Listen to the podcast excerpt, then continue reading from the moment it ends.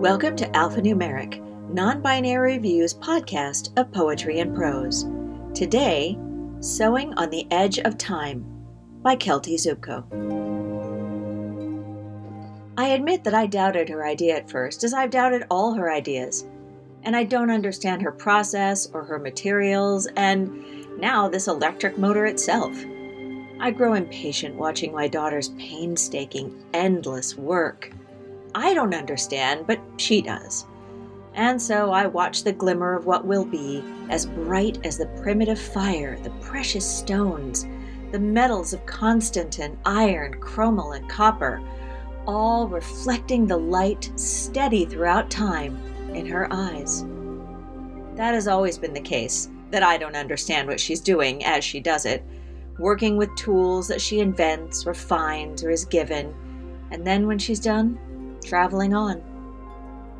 I saw her once a long time ago as she sat in some cave, choking by a smoky fire, pressing her needle made of bone, some incipient idea, warming her face more than the embers in that dim, oppressive place.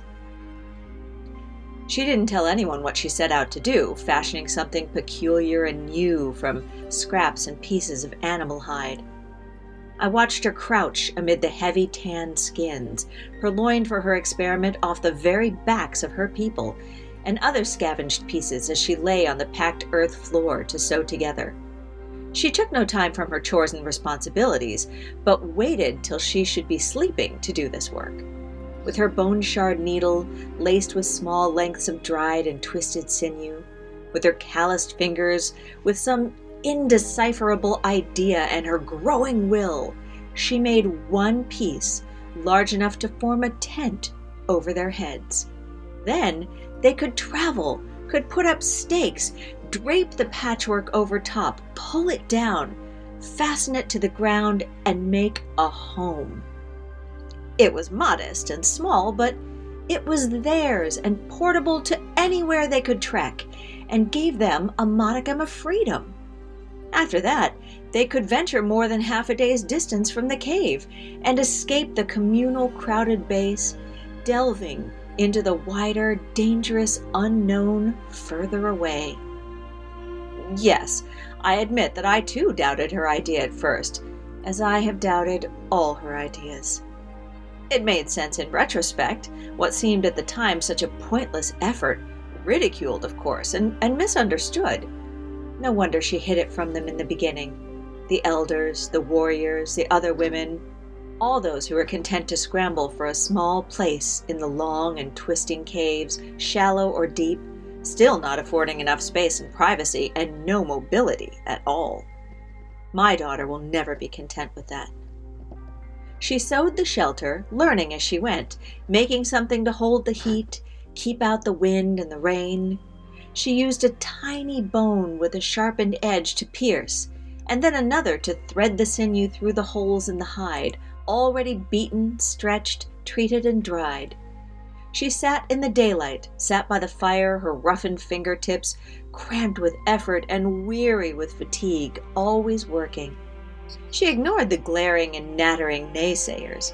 She worked till she couldn't see, holding the heavy material in her small hands, boring the holes, pressing the sinew through and pulling it taut, making the seam to hold against the storm, the simmering dark, and against some other nameless threat only she could see. Looking back now, I realize it was worth the pain of trial and error, rejection and disbelief, even if it didn't last long past the freedom she bought with her bone shard needle that she packed up in a roll of soft, macerated leather, her most precious possessions, carried on her person with her, wherever she went in time or place, ever afterward. They mocked her and laughed at her until they finally saw what she made, the outlandish portable shelter, giving them more than they knew until much later. And she was gone. I saw her just before she took that first leap, looking back at the dome of the shelter, lit by fire, warmed by human breath harbored within, while she watched from a distance, preparing to go further yet. It wasn't the same roll of leather and wrapped tools I saw with her later, in some other place or time. I don't remember where or when, except in stone surroundings once again, and this time fashioned by men into turrets and walls and rooms, cold narrow stairways and barricades, slit to send rocks and arrows through, parapets from which to fight. My daughter no longer sat on the ground, but perched on a knurled wooden chair, marks of the hewers ridged and pressing into her flesh. She sat, legs spread to accommodate the massive yardage of fabric, feet planted and back braced against the tedious hours of work. I saw her extract from her pouch a single needle, made of metal now, amid others she had gathered, hidden, stolen perhaps, protected and hoarded, kept with her always, a small fabric bundle, a needle, and now a thimble. She showed me the value of a thimble as she sat with her bent back and cramped neck over the mass of fabric, rushing to finish the strange garment for the tiny wan princess, given to an unruly king as security and bond, given in pledge of peace at last, the document of trust written on the heavy garment she wore. My daughter sewed the train of the gown for that momentous day. Later, it hung upon the stone balustrade over the great hall. It rested there for many years, the symbol and the testament all in one, until first it drooped with neglect, then sagged and rotted away with time and the damp. Only shreds of it survive for archaeologists and historians to study, marveling at her fine stitches, the meanings conveyed with them, and the wealth that lay embedded on the fabric even then.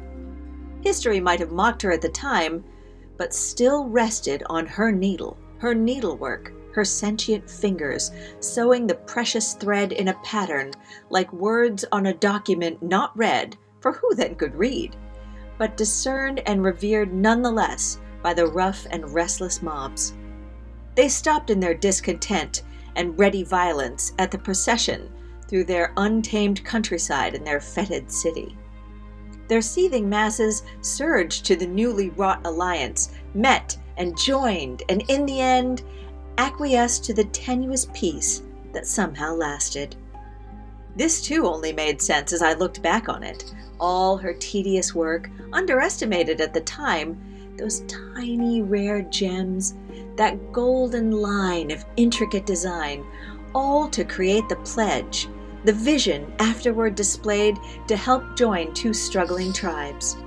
The dress was the foundation, its yards of fabric encrusted with the wealth of an airless society, given in security to its neighbor, held up in the light, the stones, the metallic threads, the wealth a sign of faith and trust on the flesh and blood and bone, the trembling frame of that small girl who became a queen. The dress, heavy and uncomfortable, was worn only once, and kept like a document to record forever the diplomacy, then left to molder and fade, while the union itself lasted much longer. It didn't make sense to me, all those hours of my daughter's own blood, flowing in pinpricks among the jewels, the reddest ruby, and the thread that cut her fingertips. But it doesn't seem to matter what my daughter works upon. It might as well be the embroidery on such a wedding dress. She worked on it, beaded the expensive satin, bleeding her fingertips raw with the needles they used in those days, bending her sore neck in the dim light over her work even as tears broke and ran down her face. Must my daughter always be so patient? Through time, must she always persist? I caught one more glimpse of her in that time and place, backing away into the shadows, a nobody, watching from the crowd to catch a flash of the new queen encased in her gown, the alliance secure, the crowd giving its loud, illiterate assent. Who knew that those intricate stitches, the pattern of a political deal written in fabric, could mean so much? Did it give my daughter's raw and throbbing fingertips some relief? The thin needle, wrapped and secured, was tucked away on her person. No use for it there any longer. She gathered her own unadorned skirts tightly to her, and as the crowd celebrated around her, she closed her eyes and prepared to take the leap. However much they needed her, they still discounted her, and so she left once more. There was yet another time for she who saw and sewed the long line together with every stitch she took, interweaving the hide she'd scrounged, fabrics rich and important, the metals in the already beautiful coiled strands.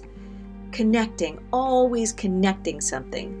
The long line of humans before her, the long time to come after her. She worked alone by firelight. She worked alone under burning rushes, or in some factory under coal light, or now, as I see her now, under brilliant LEDs in a new workshop, but just the same today as in the olden times, always patient and plying whatever her tool may be, stitch upon stitch of whatever material she had to hand this time. No wimple, no gown this time.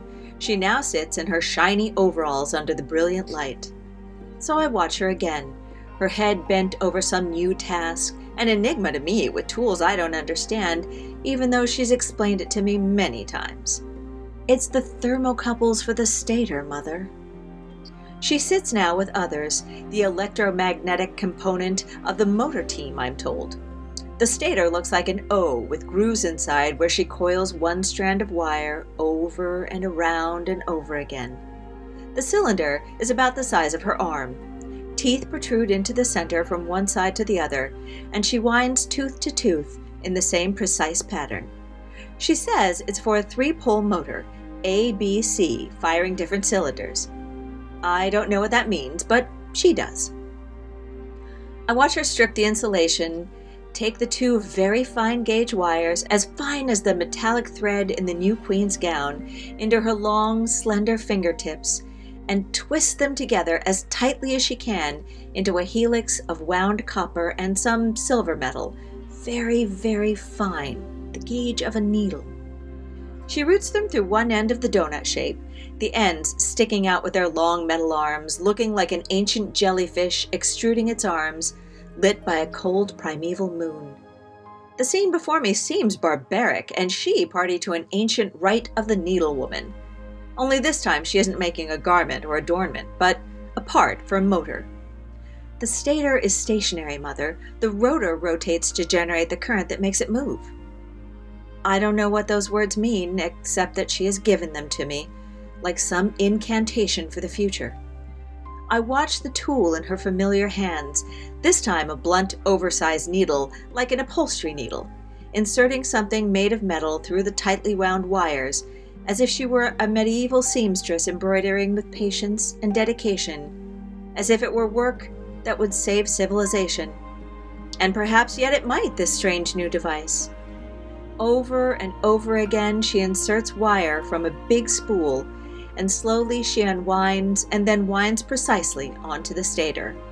No one better than she with such meticulous control of her strong fingers that have sewn by firelight, by rushes soaked in oil, by candle or by lantern, by coal oil factory light. Her flesh is pale against the wire, which shines and glows. That wire can hold the heat and the charge, conduct it when needed, convey it like flashing thoughts in the nerves of a brain, to power intent, to move and carry forward. When the woven stator is done, it's heavy, heavy and solid, its variegated metallic glow restive in the light at the center of the shop, like the chamber of the ancient stone tower, or further back in the silent cave. It's all the same to my daughter. She shrugs away the rigid posture of her shoulders and back, flexes a cramp from her hand. Intricate human-made lights gleam on the metal, 1,000 times more potent than the full moon glimmering in the tower on the needle of the woman working there. She has light. She always finds the light and the tools, and now no bucolic hum surrounds her but the electronic buzz of the test laboratory. Could she almost recall another age? No, she holds herself back from that, from daydreaming. There is no drop of blood falling from her rent fingertips onto needlework of another time. I will see her later, standing back and away from the light, away from the others, ready to take the plunge through time to the next edges that need to be sewn together. She watches them all from the darkening lab, admiring and testing the finished stator with its sheen of coated metal, fit into place, given the spark so the lights come on and the motor sings to life with the quiet, understated electric whir. Her face lights with one brief flash of something I've seen before. And then she retreats into the shadows as the others gather around the mechanism, barely containing its unearthly potential. She stands once more as she did before, retreating into the shadows, away from the settlement, not so far that the wild animals will sense her, but far enough to glimpse the faint light from within the shelter she'd made. A stream of smoke trickled out above, and she knew it was cozy within. The baby slept, the chill held off, kept at bay by her tight stitches. I could almost feel her grip the shard of bone safe within its pouch. She didn't know if it would make the leap with her that first time, but had to try. There would be new tools where she was going, for all tools were as inevitable as they were precious, and she'd held this one, used it and done as much as she could with it. She clasped the pouch to her chest, closed her eyes, and prepared to make the plunge. Now she holds the odd-looking needle, her calloused fingers wrapped around it. I see her slip it into a pocket of her coveralls, close her eyes, and prepare to take the leap once again. I don't understand what a stator does, and I'm sure it will be even harder to understand the next thing the next time. I don't really care as long as I can see my daughter, her hair pulled back from her face so it won't fall on her work, and her strong fingers holding the tool, one time a needle, this time something else, and next time I can't even imagine what it'll be. Once it was the sinew and hide she sewed with a sliver of bone torn from an animal used in every part, meat and bone and blood, brain and sinew. I see her plying her skill as she has and does and will, making shelter, making devices, making diplomacy, making yet another future with her clever, nimble fingers.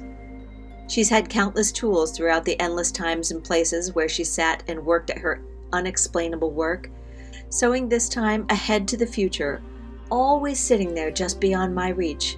For I am past, and she is reaching with her strong fingers, her divining mind, her will, and her patience into the future. At least I can still see my daughter. And it doesn't matter what her work is, as long as the light reflects on her face, showing no trace of time or defeat. I will watch her pack up her tools over again and travel to the next time. For now, there she sits amid materials I can only describe but not name.